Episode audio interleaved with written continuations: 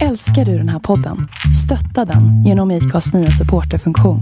Det är helt upp till dig hur mycket du vill bidra med och det finns ingen bindningstid. Klicka på länken i poddbeskrivningen för att visa din uppskattning och stötta podden. Burrow's furniture is built for the way you live. From ensuring easy assembly and disassembly to honoring highly requested new colors for their award-winning seating, they always have their customers in mind. Their modular seating is made out of durable materials to last and grow with you. And with Burrow, you always get fast, free shipping. Get up to 60% off during Burrow's Memorial Day sale at burrow.com slash ACAST. That's burrow.com slash ACAST. burrow.com slash ACAST.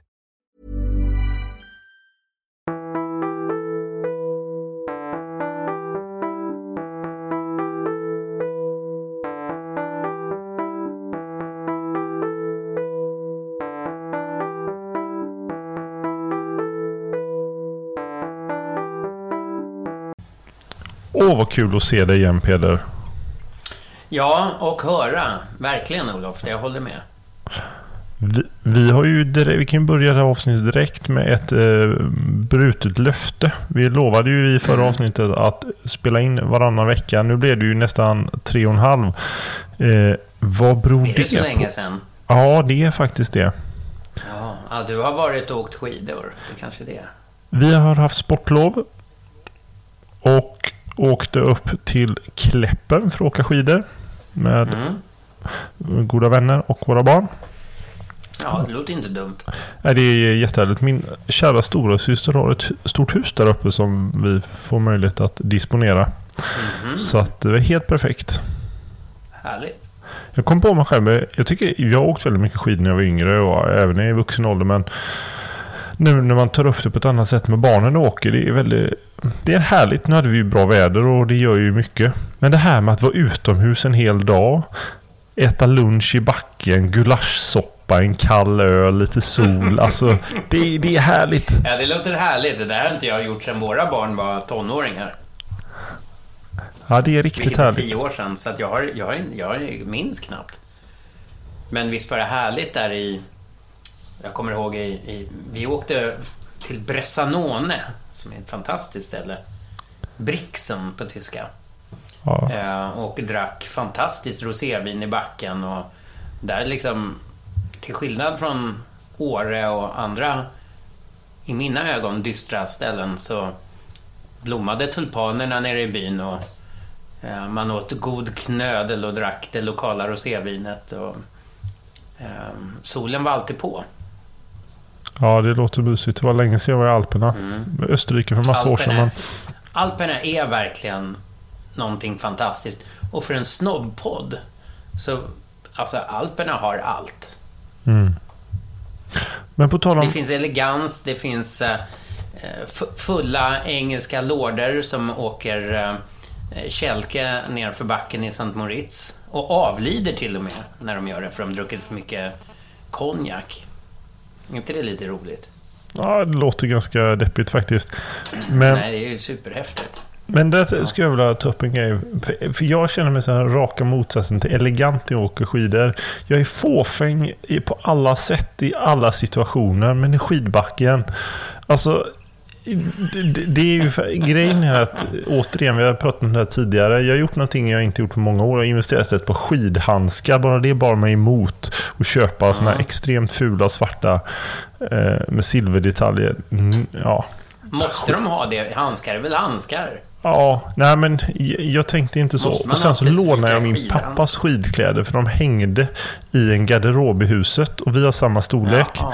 Ja, min pappa har inte köpt nya skidkläder sedan sent 80-tal.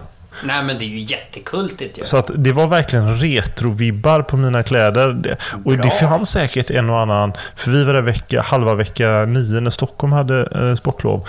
Eh, och då var det säkert någon fräsig Söderbo som tyckte att jag hade en riktig normcore-häftig jacka. Ja, det är klart. Det här var högst omedvetet för det var bara det att jag var snål och tog pappas jacka.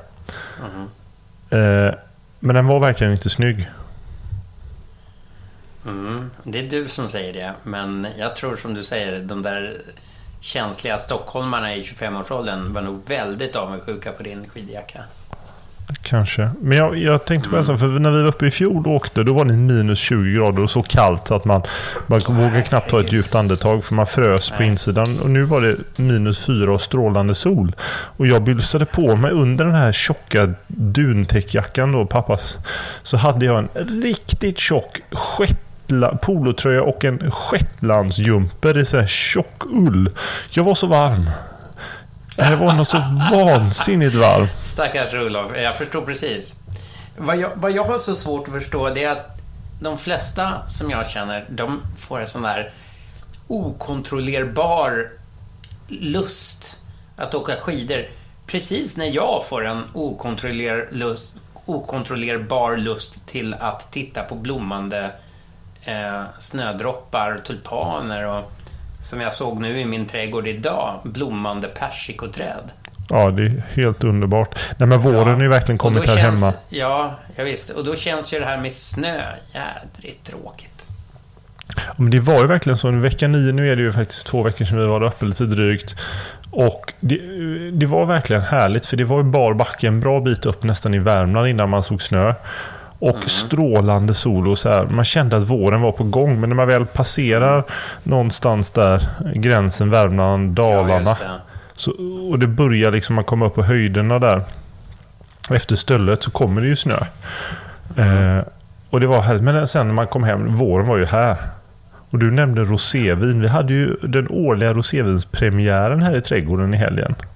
Jaha, gratulerar. Ja, nej, men vi dricker aldrig rosévin på vinterhalvåret. Men när våren kommer då, då skålar man in det. Mm. Och det är ju trevligt. Vad gjorde våren eh, i Kungsbacka, menar du? Nej, men vi var ute i trädgården hela lördagen, hela söndagen i stort sett. Ja. Min hustru har varit i rabatterna och fixat som sig bör. Det är ju hennes intresse.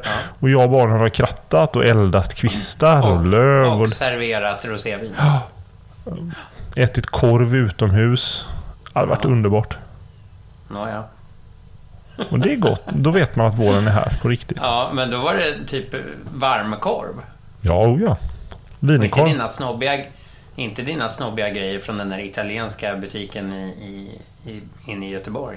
Nej, men barnen är inte så förtjust i sån korv. Eh, kan men eh, hederlig grillad wienerkorv. Ja, det får ju inte vara med i en snobbpodd. Ja, fast det är ju väldigt gott alltså. Kumlakorv ur burk. Korv med bröd är fina grejer. Mm. Nej, men så det Jag har har vi gjort. Och många det, liv. Och det tog ju gjorde att det blev lite förskjutning i podden. Och sen hann Ja. vi knappt komma hem och innan våren kom då så åkte ju halva vårt område här på någon form av magsjukesväng. Så att det var ju liksom bara låsa in sig en vecka och eh, kasta nyckeln ungefär. Fy bubblan. Och då var jag inte jag sugen på att podda heller. Nej, det kan jag förstå. Nu ser jag två öron sticka upp i våra- Peders lilla Ja, fönster ja, på ja, min skärm. Är det Benedictus? Ja, du börjar lära dig. Och jag ber alla eh, våra lyssnare om ursäkt eftersom han spinner in i mikrofonen. Mm. Han, han har ingen hyfs. Jag har ingen som helst kunskap om hur man redigerar bort det, men jag tycker det, det ger karaktär. Ja, det får vara med. Men jag skulle knyta an till återigen en sak. Det här med, som vi pratat så mycket om tidigare, mode blir det nästan jämt. Och så berättade jag att jag har varit magsjuka här. Efter en vecka när man liksom känner sig rätt ynklig och inte varit på jobbet i stort sett utan försökt jobba hemifrån så gott det går och eh, då inte ha sina vanliga rutiner så kände jag nu i måndags att nej, som en kontrast till de här tråkiga eh, ja, sista tråkiga veckan så bestämde jag mig för att nej, nu ska jag verkligen piffa till mig och dra på mig bästkostymen och ha slips jag inte haft på länge. Ja, vad härligt. Vad glad jag blir, Olof. Och, och vi ska säga en sak, jag också. Jag kände det var något helt annat. Jag var mer rak i ryggen på väg in till jobbet när jag lämnade Det pendelparkeringen och hoppade på tåget. ditt hjärta. Jag kände, jag kände mig lite finare än vad Ja. jag gör utan slips och kostym.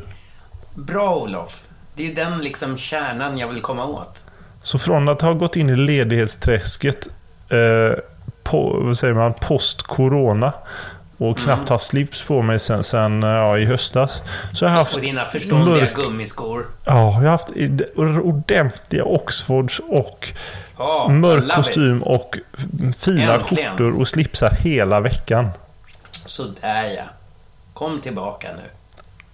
Sen tror jag inte att du kommer ha det varje dag, men men jag har ändå känt att det har varit en god känsla. Jag Ja, har gått det förbi, kom på mig själv, det här är urfånigt, men gick förbi spegeln på jobbet när jag hade slips på mig och tittade. Åh, bara, bra. Fan, Klart det är snyggt alltså. det. Mm. Åh, vad härligt. Vad glad jag blir. Men jag ska ju också säga att jag har inte sett många andra slipsar på stan när jag har passerat och jag Skit i det. befinner mig mitt i Det finansadvokat. är du som är måttstocken. Man får Ja, inte titta på mm. andra. Kanske. Ja, hur som helst. Vad finns det för annan måttstock i Göteborg? Nej, det är du. Men över till dig Peder. Jag har sett på Instagram, du hade ett litet uppehåll där. eh, Och, men nu har jag sett att du har varit Mm. i huvudstaden. Just det. Eh, Jag blev så jädra beklämd över den här invasionen av Ukraina och Rysslands aggressioner, inte bara mot dem utan mot hela världen. Att jag tyckte att det kändes enormt banalt att lägga ut bilder på snödroppar och glada katter och sånt där. Eh, Men livet måste gå vidare, så att nu har jag tänkt att eh, det här eländiga kriget verkar ju fortsätta. Så att eh, jag har börjat lägga ut lite blommor och vinglas och sånt där igen. I all försiktighet. Ja, men Eh, någonstans men du det enda man kan göra. Man kan, man kan Ja, liksom, det är klart att det är en fullständig tragedi det här på alla sätt. Man kan stötta på många sätt, men livet går ju ändå vidare också. ja. Eh, Sen, eh, jag tänker så här från en snobbpoddsvinkel så är det så här oerhört oglamoröst krig. Det är inga eleganta kavallerichocker och, och, och, och komposition, liksom, eh, eh, du vet, Tchaikovskys 1812 med Napoleonkanoner och kyrkklockor och sånt där. Eh, Det finns ingen sån glamour, utan det är bara liksom eh, massakrerande och artillerield över försvarslösa städer. Det känns väldigt tråkigt alltsammans. mm. Och då tänker jag att eh, ja, då får vi väl eh, navelskåda på vårt lilla, i vårt lilla universum och vår lilla, vårt mikrokosmos och se vad vi, vad vi kan få av det. Eh, men du har rätt, jag var i Stockholm i, eh, i förra veckan. Och eh, där var jag faktiskt bjuden på en jädra tjusig bjudning på eh, engelska ambassadörens residens. Och det var en sorts ehm, eh, snobbig tillställning som handlade om eh, brittiskt herrmode under hundra år, typ. Eh, och celebration of British tailoring, ungefär. Mm. Och det var väldigt trevligt. Eh, vi blev serverade ett engelskt eh, vin från Surrey. Och eh, man får ju inte vara så pass oförskämd så att man får klaga över det man blir bjuden på. Man ska aldrig skåda given häst i mun. Men jag skyller inte på det brittiska, jag skyller på druvan som var en Pinot Grigio som jag tycker är en väldigt svår njutbar eh, frukt. Um, men det var i övrigt väldigt trevligt. Och sen fick man goda pints av enormt duktiga bartenders. De hade ju en, två, tre, säkert tre, fyra bartenders på den här ändå ganska um, blygsamma tillställningen. Så jag gick dit med vår, ehm, ehm, vår poddkollega, får man säga, um, Fredrik av Klerker. Ja, jag såg detta. Ja, ja så gjorde du det. Och innan dess var jag och besökte Fredrik av Klerkers fantastiska lilla kontor som ligger på Grevgatan i Stockholm. Och tittade på hans Pete and Harrys verksamhet. Mm. Och det fantastiska lagret av eh, bättre begagnade kostymer, slipsar, skjortor, skor och andra fina grejer. Mycket fint där. Ja, och nu har de ju också byggt ut verksamheten med en damavdelning. Jaha. Ja, så att det där, ja, de, de eh, hittade en fantastisk tillgång i eh, eh, Stockholms Auktionsverk. Eh, de har ju varit väldigt framgångsrika med sina vintage och modeauktioner som de kallar fashion. Eh, och där har de då raggat den fantastiska tillgången Beata av Donner Just som det. är något av en superexpert på Hermes-scarves och um, Chanel-dojor. Och det var nog en, ehm, ett, ett bra move i den förhållandevis lilla scen som Stockholms modevärld eh, består av. Mm. Så det är nog eh, bra för dem. Och eh, Peter Harris tror jag, jag tror att det är ett företag som har framtiden för sig. Därför att eh, vår generation är inte så där skeptiska till att eh, ha prylar som någon har, har ägt tidigare. Nej, och det är ju jättebra. Jag är en enorm fan av cirkulär konsumtion. Liksom, det har ju Mm. varit fint i alla tider med antikviteter och det som du är så oerhört kunnig inom. Och det har väl setts lite sådär när det kommer till mode då. Eh, second hand. Men Mm. det känns oerhört rätt i tiden när det kommer till hållbarhet och Ja, medvetenhet. Så att eh, jag skrev Ja, det är faktiskt en artikel för en tidning om det här just nu. Hållbart mode och så, ja, jag tycker det är superintressant. Jag gillar det de gör på Pete Harry. Hoppas att de Mm. lyckas. Har du några vintage-grejer? Massor. Nej men jag har väl egentligen båda delarna. Alltså vintage, det är ju gamla saker före ett visst årtal. Eh, och second hand, det är ju egentligen eh, moderna nya saker fast som är använda. Och jag har konsumerat friskt av båda. Eh, och från tid till annan beror lite på eh, hur mycket tid jag orkar lägga och eh, vad jag är ute efter. Så har jag fyndat ganska mycket på Ebay genom åren. Jag tyckte att brittiska Ebay var en guldgruva innan de lämnade Brexit. Nu är Ja, det, dyrt och krångligt att köpa grejer Ja, därifrån. krångligt, fra, krångligt framförallt. Eh, Man tråkigt. åker på väldigt stora kostnader och det, då liksom tycker jag tjusningen lite med att fynda för, försvinner. Absolut. Då ja, måste det det vara något, fynd. något man verkligen vill ha sådär unikt som inte finns. Men Ja. bortsett från det så har jag köpt en del genom åren. Manschettknappar tycker jag är kul att köpa vintage. Jo, jag håller med dig, men Olof, hur många manschettknappar kan du ha? Ja, jag har väl ett... Eh, kan jag ha 15 Du har par? Ja, ja. ja, ja. Jag tror det var typ 40. Nej, jag har inte så många. Jag tror du har betydligt fler. Och slipsar ska vi inte prata om. Nej, det är sjukt. Men sen är det, jag är en sån riktig guldgruva. Jag vet inte om jag har nämnt det tidigare. Men i London i eh, västra delen. Eh, nära Notting Hill. Precis söder om Notting Hill. Mm. Eh, så brukar jag besöka en riktigt bra sån gentlemanna vintage second hand butik som heter Hornets of Kensington. Mhm. Oj, det låter underbart. Ja. Ja, det är, det är en riktigt sån eh, underbar, excentrisk gentleman som driver det. Och som har gjort det, jag tror det är decennier. Och utbudet där kan du verkligen hitta sånt du vill ha. Gamla churchskor, eh, såna här för typ 35 pund, 30 pund. Du vet de här ullscarfsen i universitetsränder Love it. från 80-talet så kan du, kan du låtsas Ja. att du har gått på eh, Och någon... kanske sådana där fula blazers med rowing Rowing. Blazers finns det gott om kan jag säga. Ja, de är så fula, men så användbara. Du kan köpa hattar. Mm. Från Lock och ja, Åh. alla de här Christies. Nej men gud, Ja, det-. Säg en gång till vad de heter. Hornets of Kensington. Hornets of Kensington. Ja, det Fantastiskt. känns som jag måste åka på en gång. Ja, nej, men det är verkligen och det, där kan man verkligen fynda. Det, alltså, man kan ju säga att du kan ju gå på de här alltså, motsvarande myrorna och, eh, i England, Mm. alltså second hand och hitta. Det, och då är det ju mycket skräp. Och så finns det plötsligt något fynd. Här är ju det samlat på ett ställe och kostar lite mer men det är ju alltid Ja. bra. Och jag, känner en kille lite ytligt sådär. Som jag tror, skulle våga påstå att han driver en av världens bästa vintage och second hand-affärer i, eh, Brooklyn i New York. Som heter Crowleys Vintage. Ja, jag följer honom på internet, eller på Instagram och eh, hans Instagramkonto är verkligen inspirerande. Ja, han är så duktig. Han har en sån fingertoppskänsla. Han har jobbat som Ja. designer på Ralph Lauren i ja, Den- mer än han tio är år. Ja, han är så duktig. Och utbudet där är makalöst.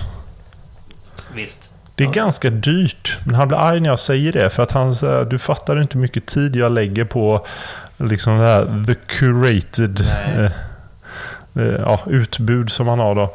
Så att, men det är verkligen det är jättebra. Det finns inga dåliga saker. Allt är tvättat och fixat och det är bara kvalitet rakt igenom. Mm, ja, absolut. Så Ja, det är bra grejer. jag vill besöka det i verkligheten någon gång. Mm. Det kanske vi kan göra tillsammans en dag. Ja, tänk dig när man kommer till New York igen. Det Då- känns nästan helt overkligt. Då ska jag även äta en riktig Ruben sandwich med oxbringa, senap och surkål. Ja, jag vet exakt. Fy fan vad gott. Ja, det och en iskall öl. Det är den bästa lunchen i världen. Och sen, det är en sån här grov senap. Grov senap. Senapskorn i. Ja. Och den ska, det ska lukta riktigt illa runt omkring men den ska smaka gott. Mm. Ja, jag förstår precis. Och de, de hittar man de bästa i New York. Ja, det gör man. Ja, det var Man länge kan sedan. bygga ihop en sån själv faktiskt också. Ja. Men det blir inte samma sak. Det finns ju med en del. Jag vet att det fanns ett café när jag bodde i Stockholm. Så fanns det ett café mitt emellan min boning på Stureplan och tåget som jag tog hem varje helg. Så stannade jag till precis när man... Vad heter gatan? Den, den löper parallellt med Sveavägen. Eh, och där fanns det ett café, en uppförsbacke på högersidan som hade en jättebra. Ruben sandwich.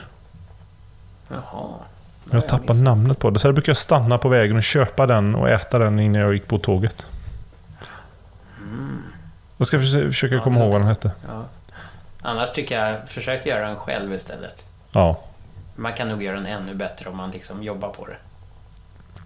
Jag gjorde en annan sån helt galen macka. Just mackor har jag en stor fäbless för just nu.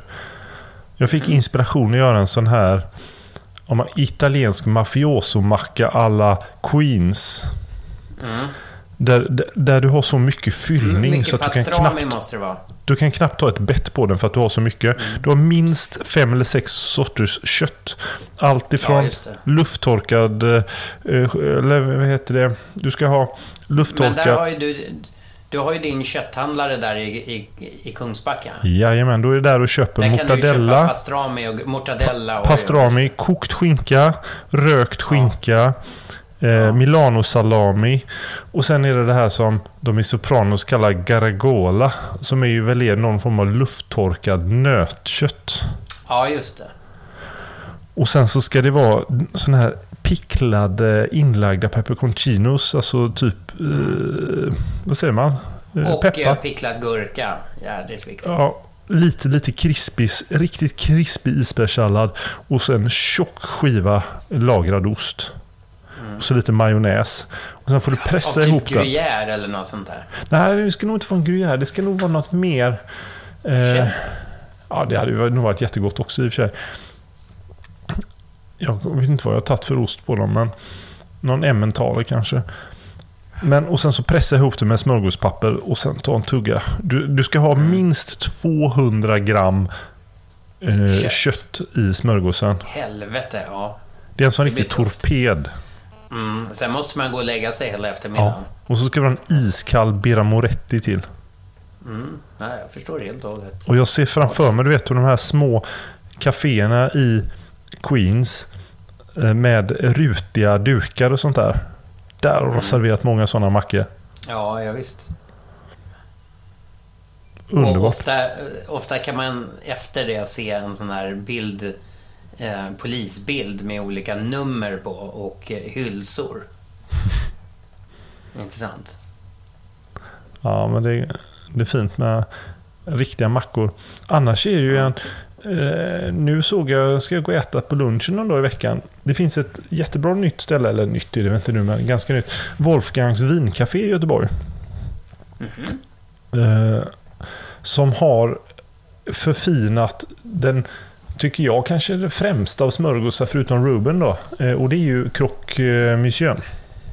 Mm. Och Den en, är svårförfinad för den är ja, men, men grund. allt görs med perfektion. Mm. Då blir den väldigt god. Och de la ut en bild i måndags tror jag. Där de hade liksom testat sig fram och liksom, nu har vi den här. Den ser fantastisk ut så den ska gå och prova. Ja. Ehm, det låter ju det. Det Har det hänt något mat. roligt i Göteborg förresten? Ja, roligt. Jag fortsätter med mattemat. Jag, fick, eh, jag är lite så här matvänner. Det är mest det som känns som jag kommunicerar om på, på mina DMs på Instagram nu med andra matvänner. Mm. Jag fick tips. Jag ska ta mig ut till någon dag när jag hinner till östra delarna av stan. Där mot, eh, förbi Gamlestan till finns det ju sådana här eh, butiker som säljer lite mer orientalisk mat. Och jag är på jakt efter någon sorts Aleppo-peppar. Som är lite sötstark. Den ska tydligen, man ska kunna ha den på den grillade Gud vad du är fläskkarrén. avancerad. Aleppo-peppar. Jag tror att det var så den hette. Jag, jag, jag får dementera det senare om jag uppfattade fel. Men Okej. jag tyckte att min vän tipsade om Aleppo-peppar. Mm. Coolt, det måste jag leta efter. Jag har nyligen köpt en fantastisk snobbig grej ehm, som är väldigt användbar, tycker jag i alla fall, just nu. Det är väl nyhetens behag kanske. Men det heter paradiskorn. Och paradiskorn, det är alltså det som användes i Europa innan svartpepparn gjorde sitt genombrott. Svartpeppar kom till Europa redan, vad jag förstår, på 1200-talet. Men det var så enormt exklusivt och svårt att få tag på. Eh, så istället så var det som man liksom kryddade både viner och, och, och, och köttgrytor med var detta som hette då eh, paradiskorn. Eh, och paradiskorn är egentligen inte peppar, men det är pepparliknande smak. Och det är en växt från Västafrika. Och det här är, den är väldigt aromatisk och eh, ja, oerhört läcker. Så om du kan få tag i paradiskorn, eh, köp det. Om du till exempel gör en köttragu, fantastiskt bra. Intressant. Och jag tror att i, afrikansk, alltså i västafrikansk matlagning så är det en standardkrydda. Men för oss eh, nordbor så känns den väldigt exotisk. Men den var liksom föregångaren till svartpepparen här i Europa. Intressant. Nu måste vi kolla upp. Jag var tvungen att googla här under tiden medan du... Så att jag inte fick det helt om bakfoten. Men det var faktiskt Aleppo-peppar. Och då står det Jaha. att det är en chilifrukt som främst odlas i Syrien. Ganska mild med antydan till skarphet och med en aromatisk fruktig smak. Spännande. Ja, Det måste jag undersöka. den... Och eh, eftersom vi är en snobbpodd och håller på med eh, olika typer av produkter och vi nu har hamnat i Aleppo, denna eh, annars ganska svårtillgängliga syriska stad, så måste jag komma med ett fantastiskt tips för alla vänner av hygien. Och det är Aleppo-tvål. Aleppo-tvål är en produkt som innan eh, den syriska invandringen till Sverige skulle jag säga var nästan omöjlig att få tag på. Men idag, om man går in i en sån här arabisk eh, eh supermarket, vilket ju finns på varannan, varannan gata i svenska storstäder, så söker man upp eh, hygienhyllan där det finns allt möjligt eh, skräp. Men där hittar man äkta Aleppo-tvål för typ 10 kronor tvålbiten. Alltså det är väldigt billigt. Eh, de är inte så glamorösa, de är inte i några tjusiga boxar, eh, de är inte packade på något elegant sätt. Men denna tvål har 2000-åriga eh, traditioner. Och den, eh, själva huvudgrejen då, det är olivolja såklart, men även lagerolja. Alltså från lagerträdet. Och det ger den en väldigt distinkt men elegant doft. Och eh, olivoljan är, i den är ju väldigt bra för huden. Så man blir blank och fin när man använder den och doftar gott. I början när man först köper den så tänker man, gud ska den lukta så här konstigt? Men när man förstår att det konstiga faktiskt är väldigt gott så känner man att ja, men det här med lagertvål, det är det man ska ha. Så att man kan köpa de här vråldyra eh, sydfranska tvålarna i, i lyxiga inredningsbutiker där en tvål kostar eh, 92 kronor.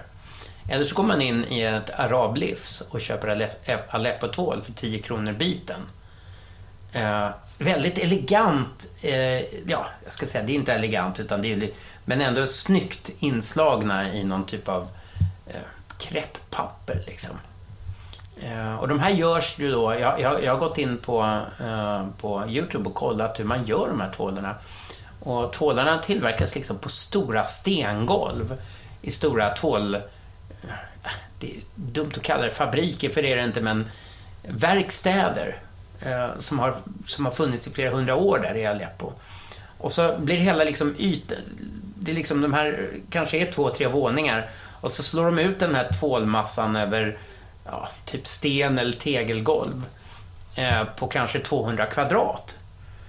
Och så låter de tvålen stelna och sen oerhört skickligt går det då hantverkare och skär de här tvålarna i exakta kuber liksom. Och trycker in eh, liksom en snygg eh, arabisk eh, text i tvålen. Och så hamnar det då i, i, i våra eh, Orientlivs. Så nästa gång du går förbi ett Orientlivs, livs, köp de här Aleppo-tvålarna. Och Aleppo-tvålarna är inte bara bra för hudvård. Du kan även få bort eh, om du har en ful fläck på en skjorta. Mm. Eh, så kan du använda det på samma sätt som en Marseille-tvål. Jaha, där använder jag galltvål. Ja, det funkar nästan lika bra faktiskt. Mm. För att det är ju det här fettet som gör att fett löser fett. Mm. Och en ful fläck på en skjorta, det är ofta att du har klafsat bearnaisesås på skjortan, eller hur?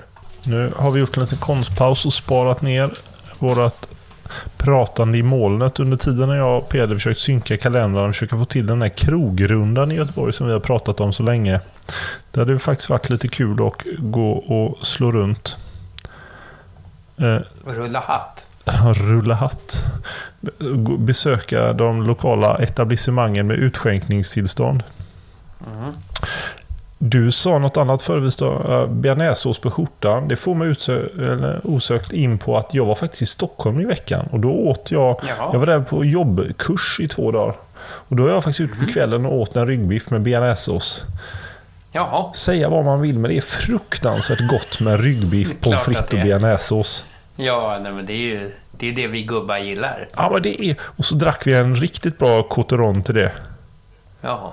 Jag tyckte det, det var, det, det var kanonmiddag. Mm. Det behövs det inte mer. Det behöver inte vara svårare än så. Nej. Ja, det var gott. Mm. Uh, som sagt, det var smaskigt. Bea, en hemmaslagen bea. Eller bortaslagen, mm. bara den är slagen. Det är gott. Ja. Mm. Jag planerar om två veckor en, eh, en middag på där, jag ska vara liksom värd för en middag. Uh, på Blacksta vingård mm i mhm. Sörmland. Blacksta vingård är något så otroligt originellt och unikt som Europas nordligaste vingård. Mm. Eh, som dessutom har viner tillverkad av Vinis vinifera, vilket är så kallade ädelviner. Sådana viner som man odlar i Europa, typ eh, Chardonnay och Merlot och den familjen. Eh, annars har de flesta svenska vinodlare ju använder sig av eh, eh, en, en, annan underart av, av vin. Eh, som vi på svenska kallar för staketdruvor. Eh, och de eh, är mer lämpade för vårt klimat. Men eh, på Blackstad så har man bara den här så kallade eh, klassiska vinrankan eller då Vinis vinifera Eh, till exempel en fantastisk Chardonnay. Eh, och eh, om två veckor ska vi köra en 1800-talsmiddag. Och då har jag plockat ihop menyer, framförallt kungliga menyer ur min familjesamling. I min familj så samlade vi allt och jag har kvar allt. Och 18, det sena 1800-talsmenyer är ju liksom menyernas moder kan man säga. Det var, det var då man kunde det här med menyer. Det är, det är tio rätter. Och vi ska försöka återskapa en sån meny och dricka, li dricka liknande drycker. Wow, vad häftigt. Ja, och jag, som värd då så får jag guida gästerna genom den här eh, middagen medan Göran Amnegård som är både vinodlare och eh, restauratör på Blacksta eh, står för drycker och eh, käk. Åh, vad, tror du om det? Mm. Så det kommer bli en riktigt sådär kulinarisk upplevelse för det 20-tal som är anmälda till den här fantastiska helgen. Du gör så roliga grejer. Mm, ja, det där är riktigt kul. Och då har jag börjat tänka, jag kan ge ut lite tips nu här, men jag tänker att vi ska börja med en konsumé. Eh, och en konsumé kan man göra på många sätt, men det bästa sättet är att ha en jädra massa köttben som man kokar länge, länge, länge, länge så att det blir nästan en glass. Alltså en, en ganska tjock, nästan puréartad eh, geggamoja. Och sen gör man då en soppa av den, en konsumé. Eh, och då kan man ju koka upp det med till exempel vin eller konjak. Eller båda delar, så blir det ännu bättre. Och nu har jag tänkt att jag, när den är varm och fin och allt det här naturliga fettet i, så kör vi... Ehm, för nu har de börjat komma, förstår du, ramslöken.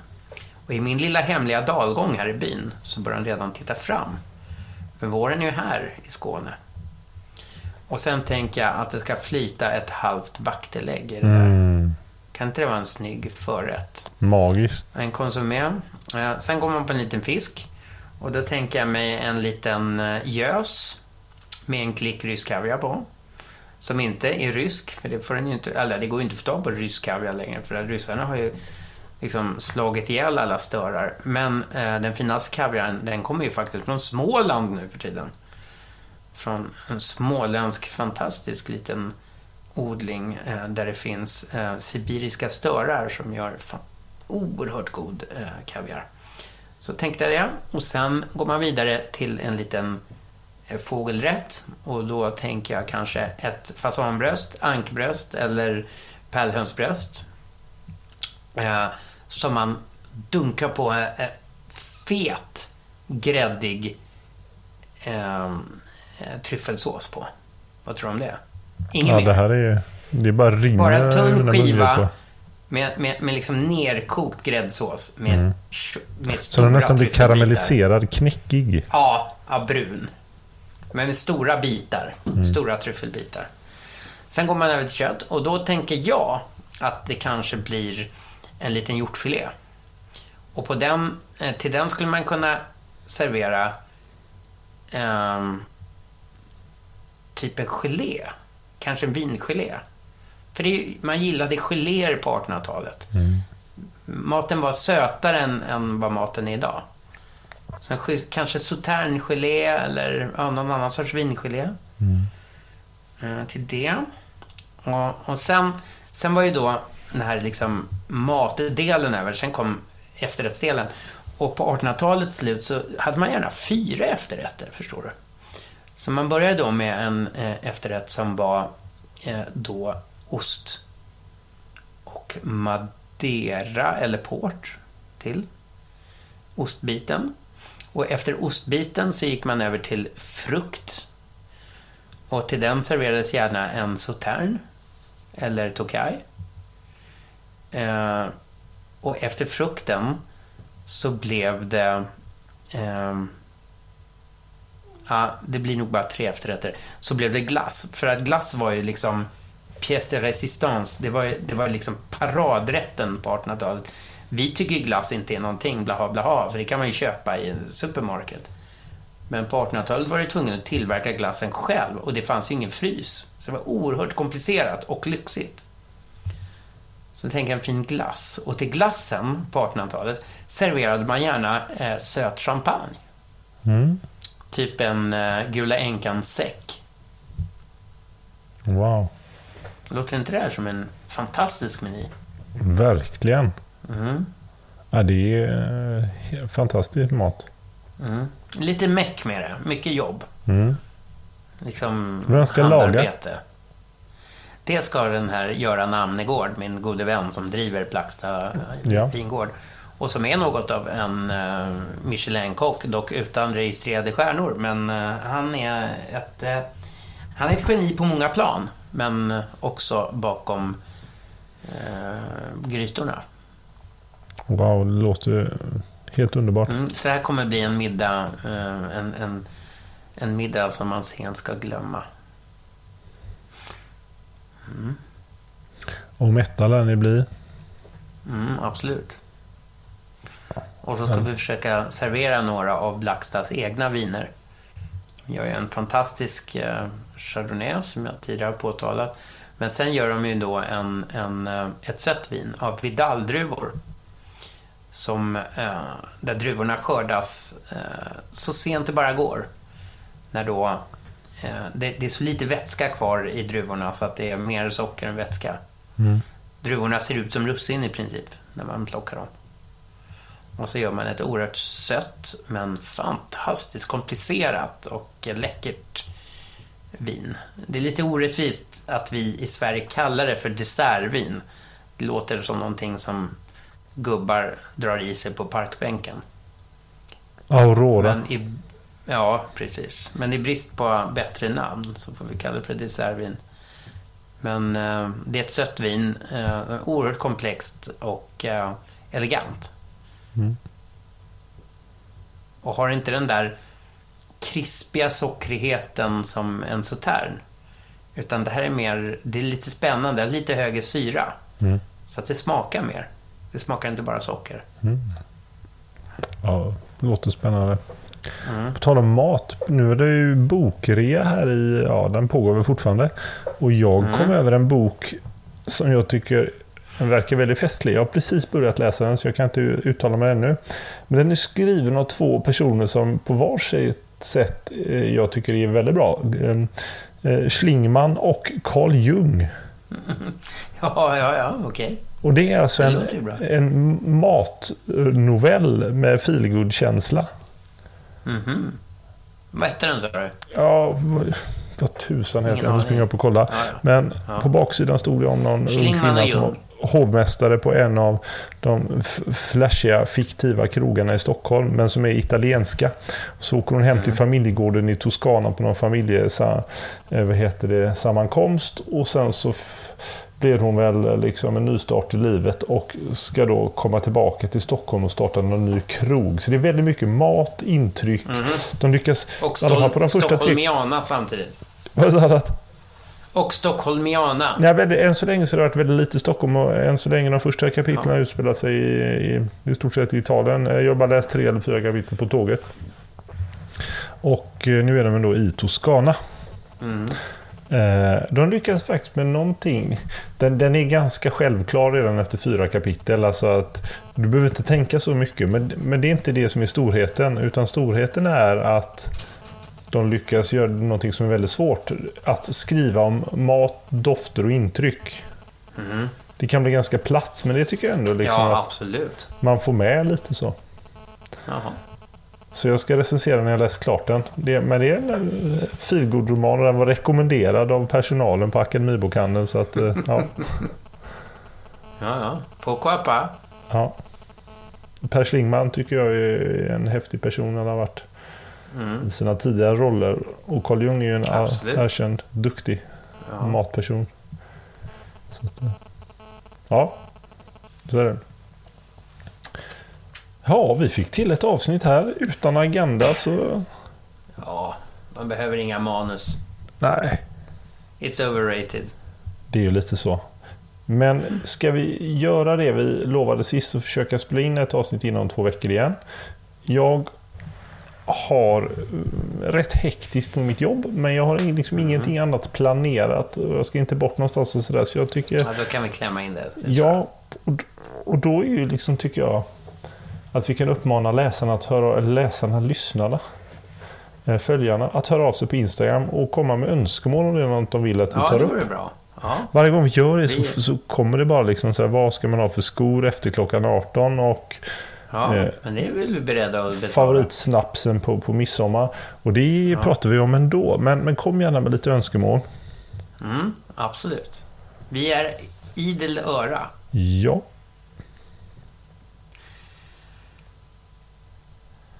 Ska vi Ja du, Olof Bernhardsson. före detta Bernhardsson? Ja. Jag har inte hetat på åtta år. Nej. Jag är en sån modern man som tog min hustrus namn. Ja, det tycker jag är väldigt käckt och modernt.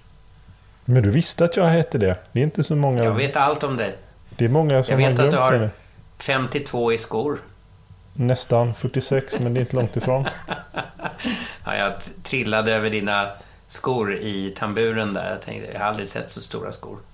Ja, du, då ska jag faktiskt bara ta innan vi eh, kastar in handduken här.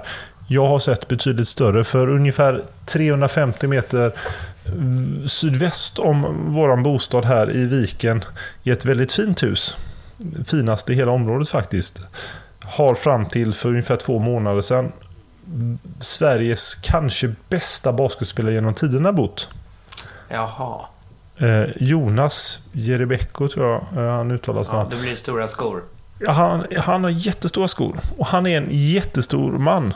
Han är så stor så att jag som är 1,94 skulle kunna gömma mig bakom honom utan att synas överhuvudtaget. Herregud. Ja. Han, jag har pratat med honom vid några tillfällen. Vi har varit på en gemensam golf, någon sån här kändisgolftävling och han var supertrevlig. Och sen så Ja, råkar vi bo nära varandra och hämta mat på samma lunchrestaurang väldigt ofta. Jaha. Och jag tror jag hörde någon gång när han pratade med någon att han hade 48. Tror jag. Mm. Kan, jag kan ha hört fel, men han har i alla fall större fötter än mig och jag har ju 46 så det är stort. Ja, ja, ja. Men Jag basketspelare är skulle kunna generellt, rymmas i hans kavajficka. ja, basketspelare är ju generellt sett väldigt långa, stora. Det är en fördel i den sporten. Mm, Men han har faktiskt flyttat nu, för huset låg ute till försö- försäljning. Och eh, jag har inte sett honom på ett tag, så att jag tror att han har flyttat till USA eller något sånt där. Ja. ja. Good for him, som Ja, man så säger. är det. På tal om stora skor. Eh, Olof, tack för i afton. Och tack kära lyssnare att ni hänger med oss. Tack. Good night. Planning for your next trip? Elevate your travel style with Quince. Quince has all the jet setting essentials you'll want for your next getaway, like European linen, premium luggage options, buttery soft Italian leather bags, and so much more. And is all priced at 50 to 80% less than similar brands. Plus, Quince only works with factories that use safe and ethical manufacturing practices. Pack your bags with high-quality essentials you'll be wearing for vacations to come with Quince. Go to quince.com slash pack for free shipping and 365-day returns.